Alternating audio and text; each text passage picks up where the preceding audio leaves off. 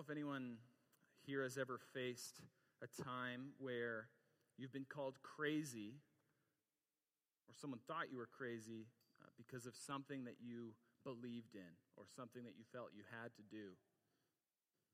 Think of maybe a silly example uh, off the top. I remember thinking when I would go grocery shopping with my mom when I was a kid, and she would smell cantaloupe. There's nothing that says crazy like smelling fruit in public. And so I, I remember thinking, Mom, just pick it and hope for the best. Now, what I didn't know is I learned to love cantaloupe.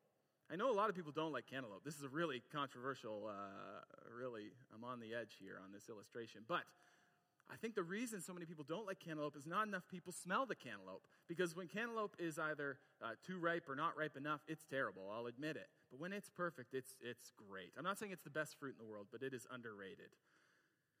But I remember thinking, Mom, you're crazy. And she'd say, No, this is how you tell, this is how you know. Now, obviously, that's a silly example. But I'm sure we can all think of times, many of us in our own lives, but many of us could think of other people that have faced a, a time in their life where they, they knew that they had to do something. They knew they believed in something, yet other people called them crazy or said, at least at minimum, that's a bad idea, what you're about to do.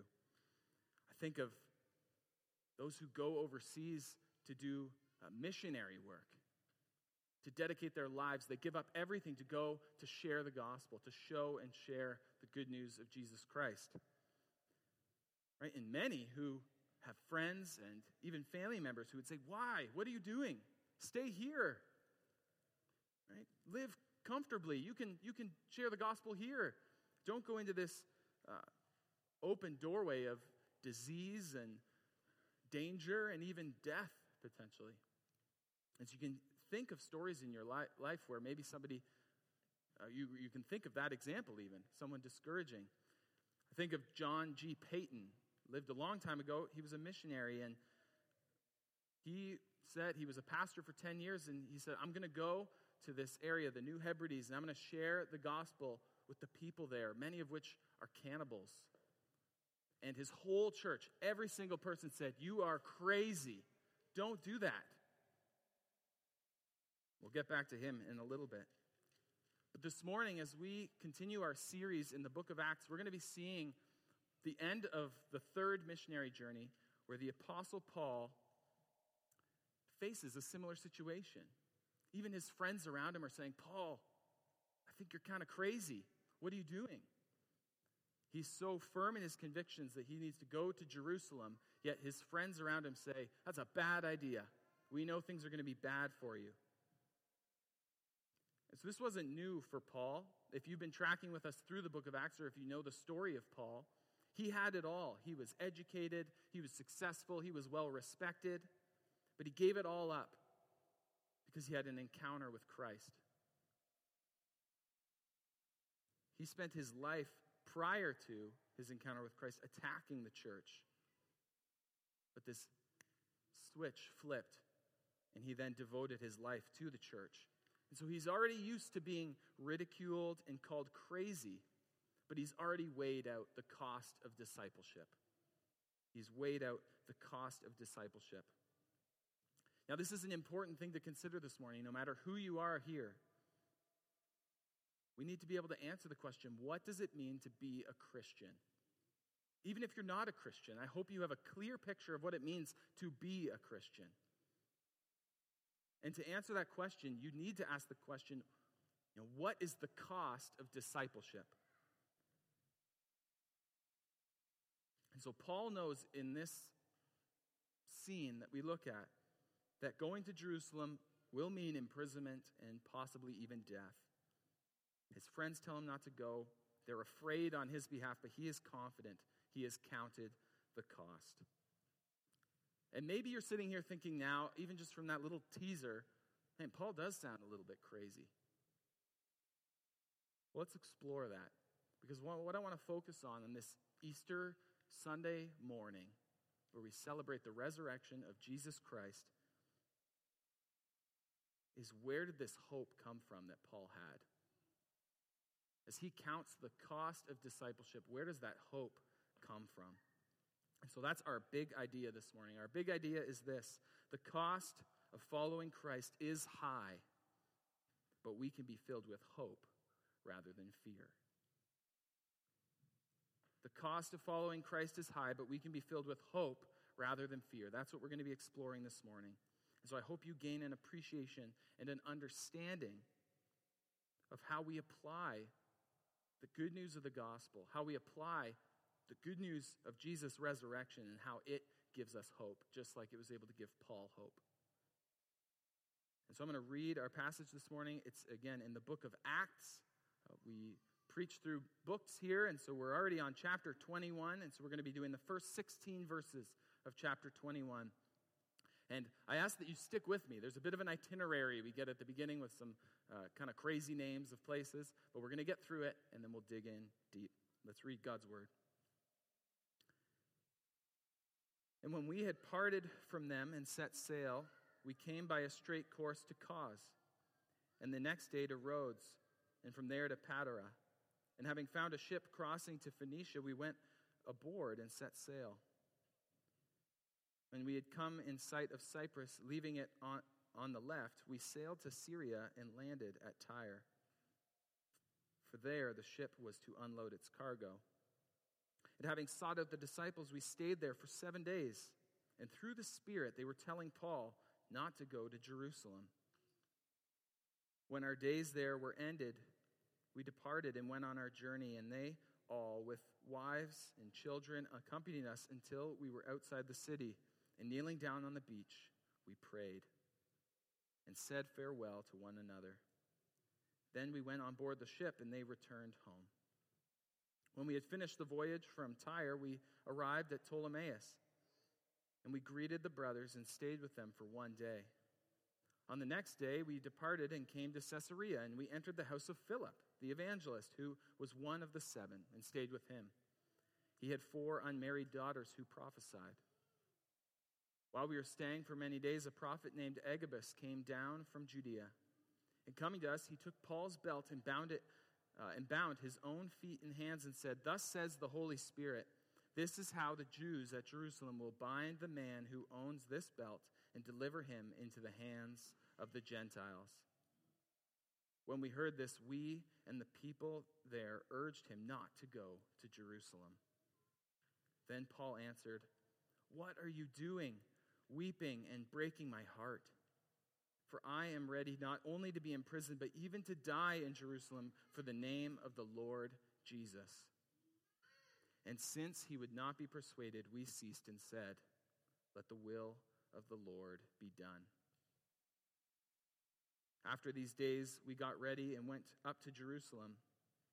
And some of the disciples from Caesarea went with us, bringing us to the house of Mnason of Cyprus, an early disciple with whom we should lodge. This is God's word. And so, one of the first things we notice, uh, I don't think it's, it's incidental, it's not the driving force as we're going to get to the cost of discipleship, but, but an interesting piece that we see through this whole thing in our first point this morning is the beauty of friendship. The beauty of friendship. And we see this uh, exemplified in a few different ways. Right? We get this itinerary we get this day by day kind of this is typical Luke, the guy who wrote Acts, to just write, here's where we were, then we went here, then we stayed for two days, then we went here, then we stayed for a couple days. That's the way Luke seems to write. But we see throughout every place he goes the beauty of Christian friendship.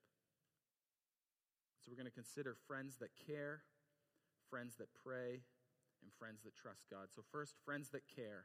How do they care for Paul and his companions? Well, first, they practice hospitality. We see hospitality. The church has grown now, and everywhere they stop, people are ready to host them. Some of these people are known, others are likely unknown. But they have this bond of Christian family and friendship where wherever they go, there are people ready to host them.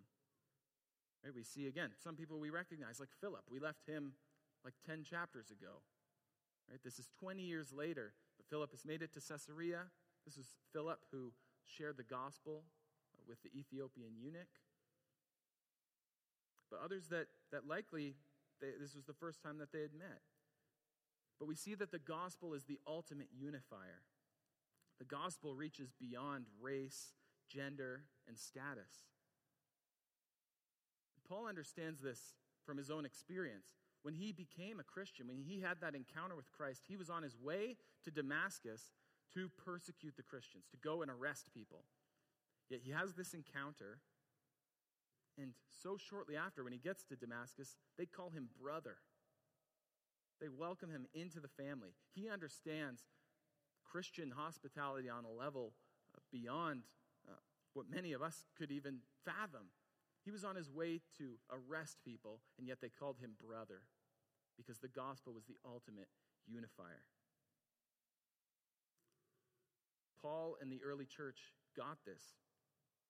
They knew that we are all sinners, desperately in need of a Savior. And after that encounter with Christ, we become a family. A family adopted by the Father. And so we see friendship, we see hospitality demonstrated in a few verses. Right? Verse 7 When we had finished the voyage from Tyre, we arrived at Ptolemais. We greeted the brothers and stayed with them for one day.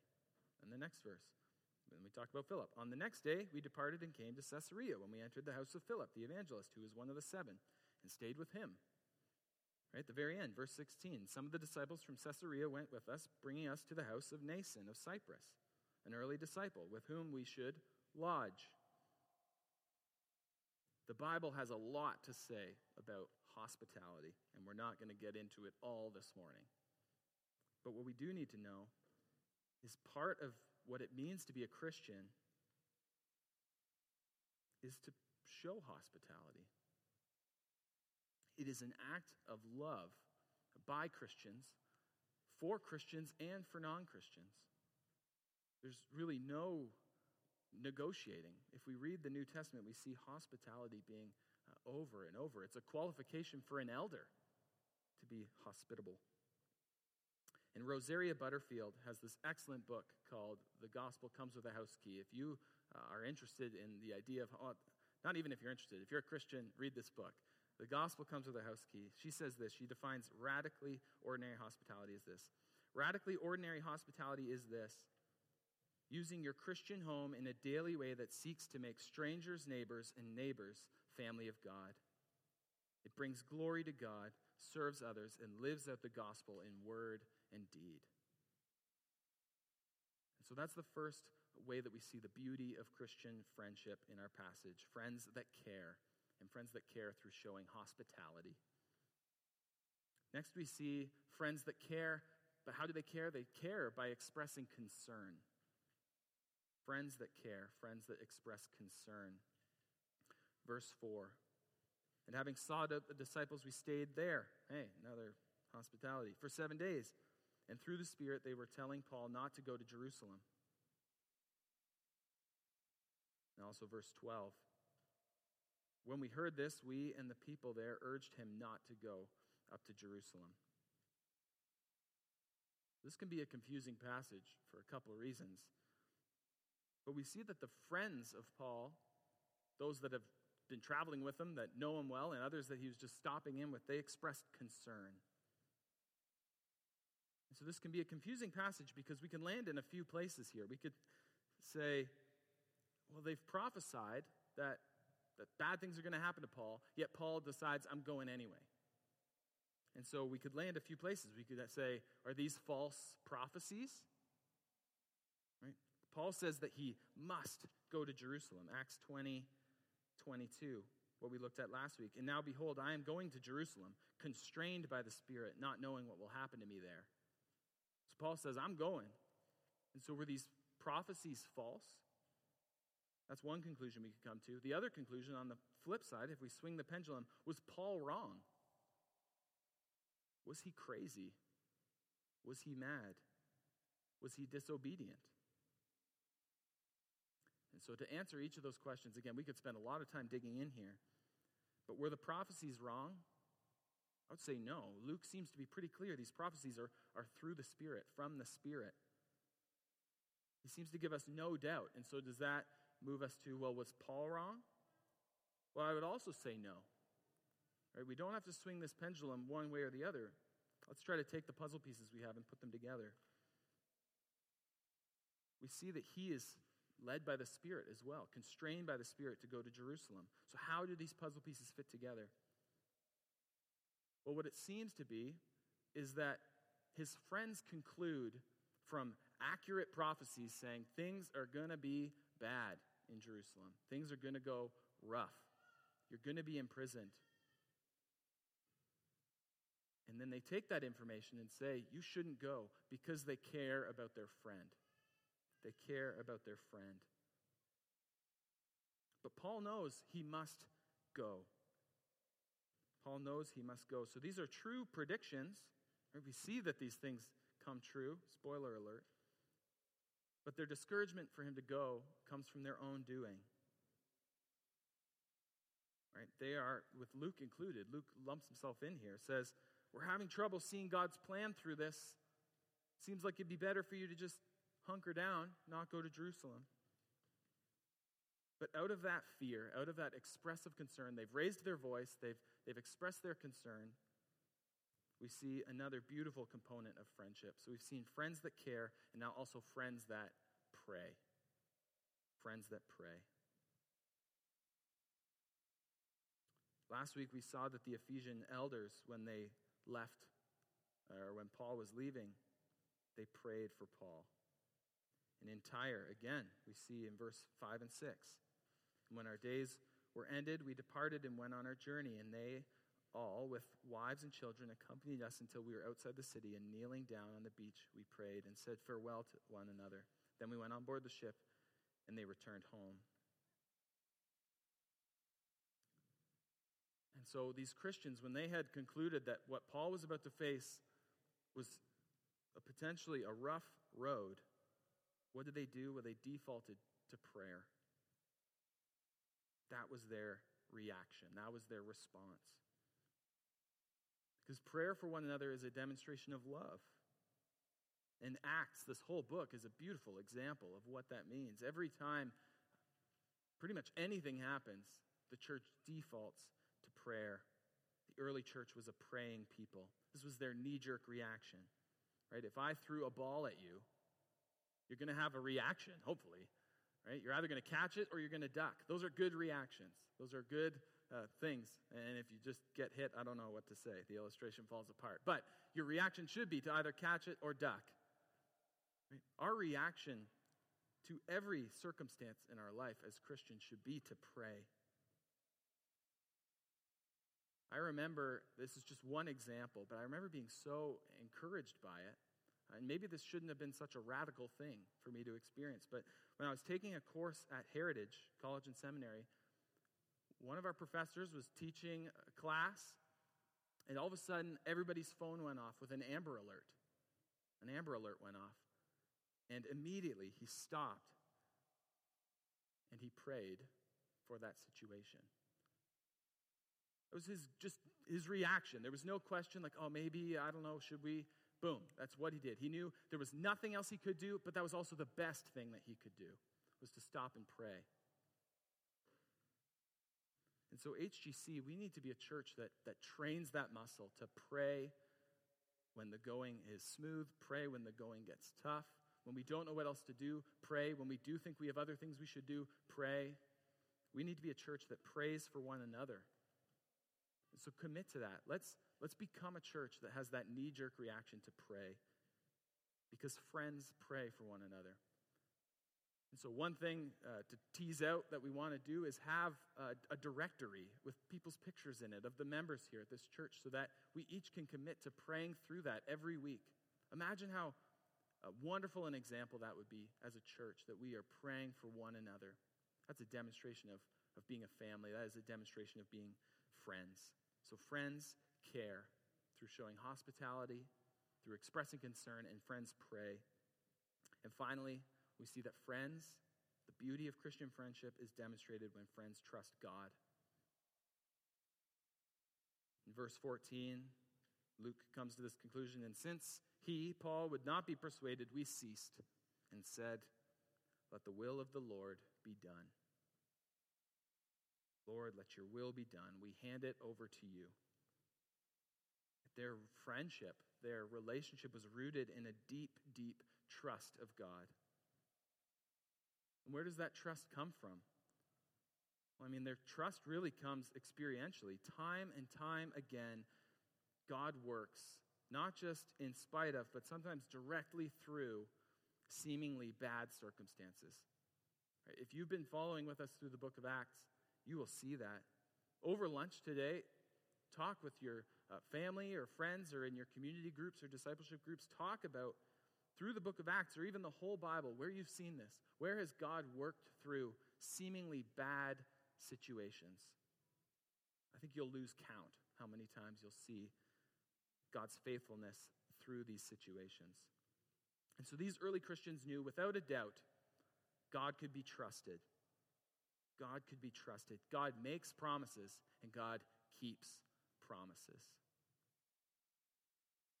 We're celebrating one of those promises this morning. Right? Think all the way back to the beginning of the Bible, really. In the garden, God makes a promise as soon as Adam and Eve sin, as soon as sin enters the world, he makes a promise that sin would be defeated. Genesis 3:15 I will put enmity between you the serpent and the woman between your offspring and her offspring he shall bruise your head and you shall bruise his heel right from the beginning God makes a promise that that things are going to turn around that God would have a way to defeat evil the head of the serpent would be bruised and crushed, but it would come at a cost. It would come at a cost. And we considered this cost on Friday night. For Good Friday, we considered the weight of the cross. We considered that God, in his mercy, looked to humanity, Adam and Eve, everyone that lived since, including us, as sinners. We've rebelled against God, but in his mercy, he made a way. He sent Jesus to come. On Friday night, we considered the need for the cross. Right? We are sinners. We considered the weight of the cross. Jesus would come, live a perfect life, a sinless life, yet pay the penalty that we all deserve. Pay the penalty that we all deserve. His heel would be bruised. He bore the weight of sin. He died a, a torturous death on a cross. But he did that so that we could be made right with God. He did that so that his righteousness could be credited to us. So our, our past would change. And then he would, in turn, in this crazy exchange, take our sin on his shoulders. That's the beauty of the gospel. But we see and we celebrate this morning that Jesus didn't stay dead. We see God's wrath was satisfied when Jesus rose from the dead the last enemy to be destroyed is death. And Jesus rose from the dead.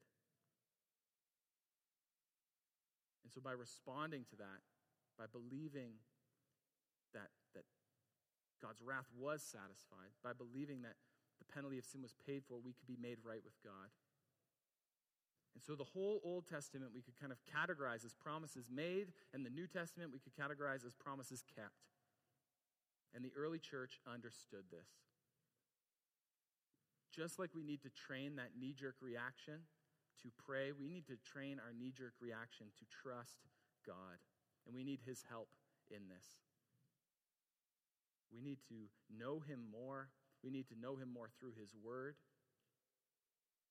and see the promises that He's made. Back from Genesis all the way through the promises that he's made and the promises that he's kept because he cares for his children. Matthew 6:33 But seek first the kingdom of God and his righteousness and all these things will be added to you. We need to trust that God is sovereign and in control. Seek first the kingdom of God. And so friends care, friends pray, and friends trust God. And they trust God because they understand what it means to follow Jesus. They understand the cost of discipleship. And so we've seen the beauty of friendship. Now, our next point the cost of discipleship. Paul and his friends, they demonstrate the need to trust God even when, and maybe especially when, it's hardest. And Paul explains that in verse 13. What are you doing, weeping and breaking my heart? For I am ready not only to be imprisoned, but even to die in Jerusalem for the name of the Lord Jesus. Paul wasn't on a, a death mission, he wasn't seeking out an opportunity to die, but he understood the cost of discipleship. He and we all have no proof text to see that following Jesus guarantees smooth sailing, a peachy life. He is following Jesus. For him, almost literally, it's, it's almost impossible to ignore the parallels between Paul's journey to Jerusalem and Jesus' own journey to Jerusalem. And for Jesus, he made clear what would happen to him when he got there. Luke 18, 31 and 32. And taking the twelve, he said to them, See, we are going up to Jerusalem, and everything that is written about the Son of Man, he's talking about himself, by the prophets will be accomplished, for he will be delivered there over to the Gentiles and will be mocked and shamefully treated and spit on.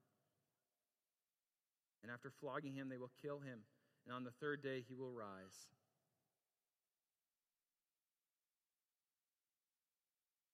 Peter, one of Jesus' friends and followers, even tried to convince him to avoid his suffering, to get out of this predicament. Just like Paul's friends said, Paul, pump the brakes, man. You're kind of being crazy. Peter says the same thing to Jesus, but praise God that Jesus did go to the cross for us. Right? And right after Jesus says that to Peter, that he, he must go, he gives us this bold and even terrifying statement about what it means to be a Christian. Matthew 16, 24 through 26 says this. Then Jesus told his disciples, If anyone would come after me, let him deny himself and take up his cross and follow me. For whoever would save his life will lose it, but whoever loses his life for my sake will find it. For what will it profit a man if he gains the whole world and forfeits his soul? We likely know that verse, but do we really think about what that means, the cost of discipleship? For what will it profit a man to gain the whole world but lose his soul? Christianity is not about just trying to be good. This is a full handover. Jesus' own illustration is taking up a cross. That is a, a very bold illustration, saying, Take up this torture device and follow me. To be a Christian, to be a disciple, to be a follower of Jesus means going wherever God would have you go, changing whatever God would have you change a hymn I love is called Jesus, I my cross have taken. Considering that, that metaphor of taking up a cross. In the first verse alone, you should read the whole thing, but the first verse says, Jesus, I my cross have taken, all to leave and follow thee. Destitute, despised, forsaken, now from hence my all shall be. Perish every fond ambition, all I've sought or hoped or known, yet how rich is my condition. God and heaven are still my own. Jesus, I, my cross, have taken all, not some, all to leave and follow thee. And you may be sitting here thinking, Aaron, man, this is a terrible sales pitch. I'll tell you, I'm not selling anything. I'm not selling anything. But it would be unloving for me to tell you anything other than what Jesus says himself about what it means to follow him. The cost is high. But I tell you this the reward is so much higher. God and heaven are still my own. Paul got this, and his friends, they, they talked to him, they cared about him, they prayed with him and for him. They understood and they trusted God. and they understood the cost of discipleship. So God may be calling you to walk into the fire like Paul. But whether it looks as dramatic and drastic as Paul, no matter what, if you are a Christian, you are called to take up your cross and follow him, non negotiable. And so, how do we reconcile with this? We can be filled with fear in this moment when we consider that. I say this uh, not from a high horse here, I say this as a fellow pilgrim. How can we say our big idea with confidence? Our big idea. The cost of following Christ is high, but we can be filled with hope rather than fear. How do we say that? How do we make sense of this? How did Paul make sense of this? Well, let's consider Paul himself. We're going to look at a short section from the book of Ephesians, book that he wrote to the Ephesians near the end of his life when he was in prison. And we're going to see a few things about that hope, that unshakable hope that he has a past hope, a present hope, and a future hope that quenches fear. So let's look to Ephesians chapter 2. We're going to read verses 1 through 10. Paul writes this And you were dead in the trespasses and sins in which you once walked, following the course of this world, following the prince of the power of the air, the spirit that is now at work in the sons of disobedience, among whom we all once lived in the passions of our flesh, carrying out the desires of the body and the mind, and were by nature children of wrath like the rest of mankind. But God, being rich in mercy, because of the great love with which He loved us, even when we were dead in our trespasses, made us alive together with Christ. By grace you have been saved, and raised us up with Him, and seated us with Him in the heavenly places in Christ Jesus, so that in the coming ages He might show the immeasurable riches of His grace and kindness towards us in Christ Jesus. For by grace you have been saved through faith, and this is not your own doing, it is the gift of God, not a result of works, so that no one may boast. For we are his workmanship, created in Christ Jesus for good works, which God prepared beforehand that we should walk in them. There is endless hope there.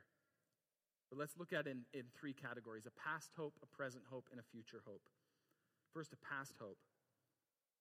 Now, before we get too far into that, you look at those first three verses, things are pretty bad news. Pretty bad news. We were dead in our sin. That is strong language. That is not we needed to get our act together. That is we were spiritually dead in our sin. We were spiritually dead in our sin. But then verse 4 but God. Dr. Martyn Lloyd-Jones has multiple sermons that hinge on just those two words, but God. There was absolutely no hope but God. I was afraid, but God. I didn't know what the future would hold, but God. Verse 4. But God, being rich in mercy because of the great love with which he loved us, even when we were dead in our trespasses, made us alive together with Christ. By grace you have been saved. Things were falling apart. We had absolutely no hope but God. It was grace alone that made us alive, not our merit, not our effort. Was God. The victory is sealed. Jesus died and rose again. Paul's hope was anchored in this work that Jesus had done on the cross. This is a past hope. The last enemy to be destroyed is death. And so, death, where is your sting? Jesus had conquered death. The work is done, it's very real and very final. And so this morning, I would ask, where are you in this passage? Are you stuck in those first three verses? Because that's a hopeless place to be. Are you stuck dead in your trespasses and sins? Or have you made it to verse 4? Have you considered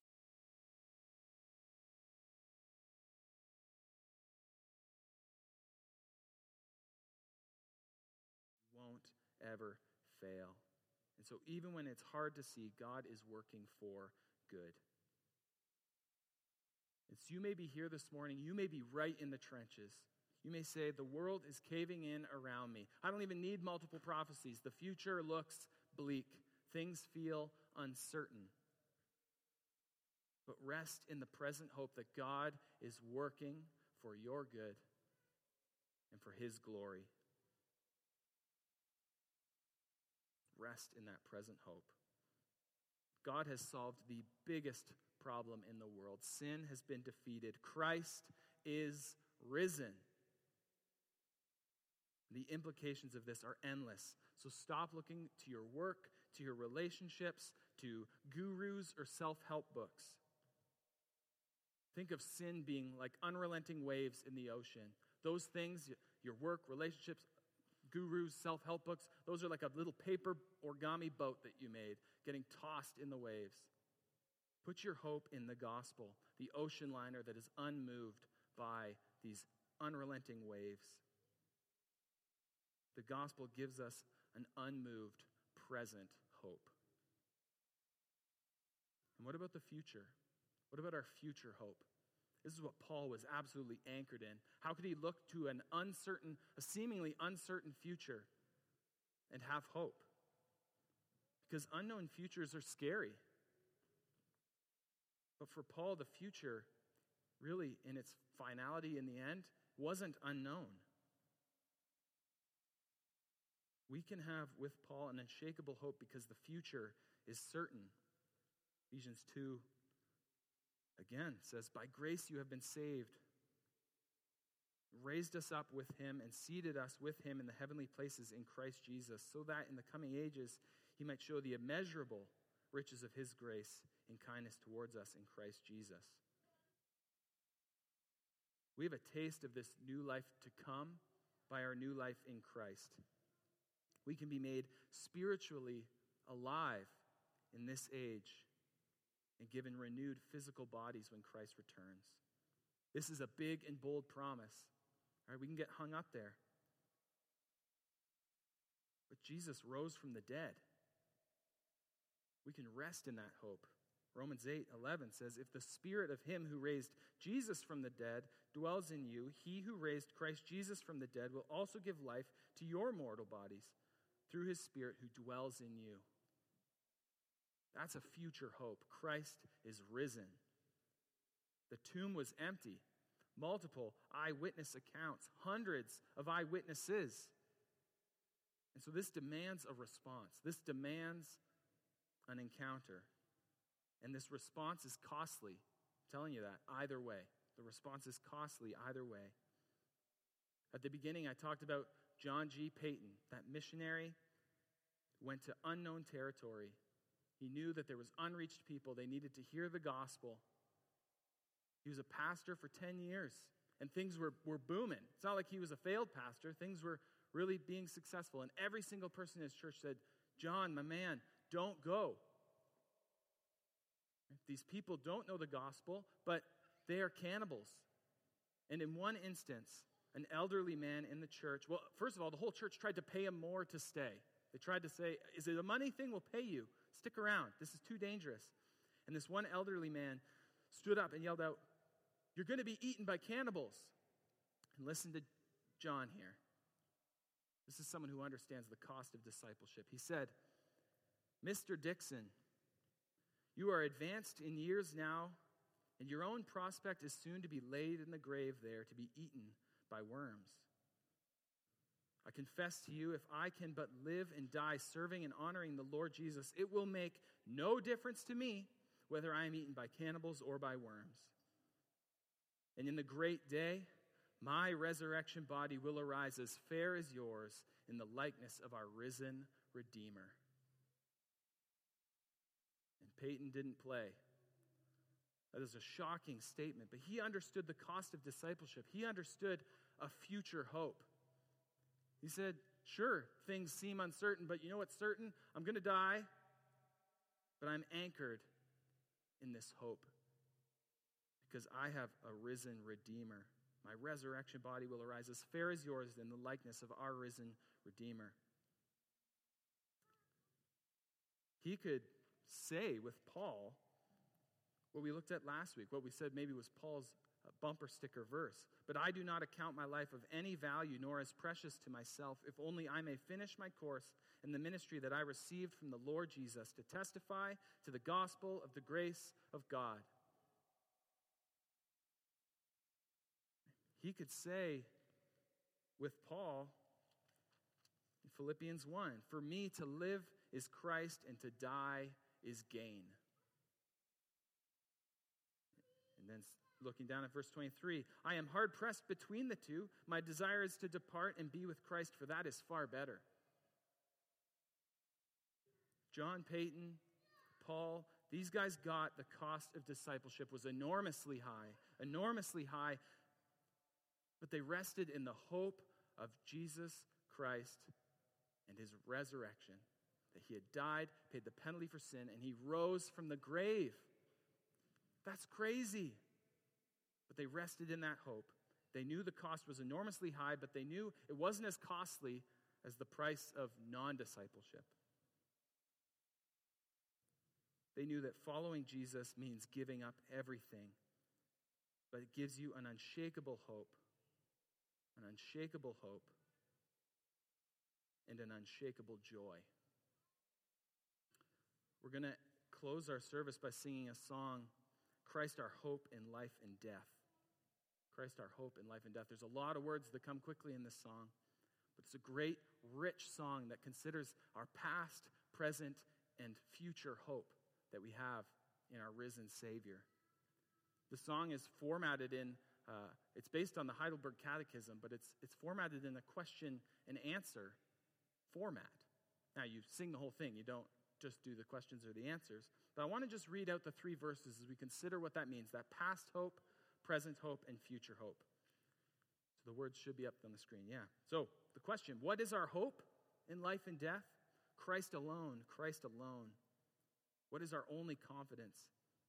That our souls to Him belong, who holds our days within His hand, what comes apart from His command, and what will keep us to the end, the love of Christ in which we stand. Talk about a past hope. Now, what about a present hope? What truth can calm the troubled soul? Well, God is good. God is good. Where is his grace and goodness known? In our great Redeemer's blood. Who holds our faith when fears arise? Who stands above the stormy trial? Who sends the waves that bring us nigh unto the shore, the rock of Christ? That's a present hope. What about a future hope? Unto the grave, what will we sing? Christ he lives, Christ he lives. And what reward will heaven bring? Everlasting life with him. And we will rise to meet the Lord, and sin and death will be destroyed, and we will feast in endless joy when Christ is ours forevermore. That is a past, a present, and a future hope. That was Paul's past, present, and future hope. That was John Paton's past, present, and future hope. And that can be our past, present, and future hope.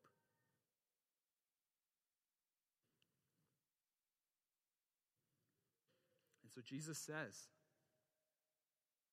Jesus told his disciples, If anyone would come after me, let him deny himself and take up his cross and follow me. For whoever would save his life will lose it, and whoever loses his life for my sake will find it. For what will it profit a man if he gains the whole world and forfeits his soul? Our risen Lord Jesus says, Follow me. So let's respond with singing. Let's pray. God, we pray that you would help us. We cannot, on our own merit, do anything. It is by grace that we can be made right with you. Thank you for the gift of your Son. God, we thank you for the gift of the church, for the gift of friendship and the beauty of Christian friendship, for friends that care, for friends that pray, for friends that trust you, for friends that understand the cost of discipleship. God, help us to understand what it means to take up our cross and follow you, whether that means we need to walk across our living room or our backyard or over an ocean, if we need to cross an ocean to share the gospel of God, we want to understand the cost of following you. And God, that cost is high. Make us aware of the cost, but help us in understanding our past, present, and future hope in your Son's death and resurrection, that we can with confidence say that our hope in life and death is Christ alone. Christ alone. We thank you for the gift of your Son that we can celebrate this morning that He has risen from the grave. We don't have to be left twiddling our thumbs or scratching our chins. We can say with confidence that Jesus is risen from the grave and our hope is in Him and His finished work on the cross. It's in His name that we pray, the name of Jesus. Amen.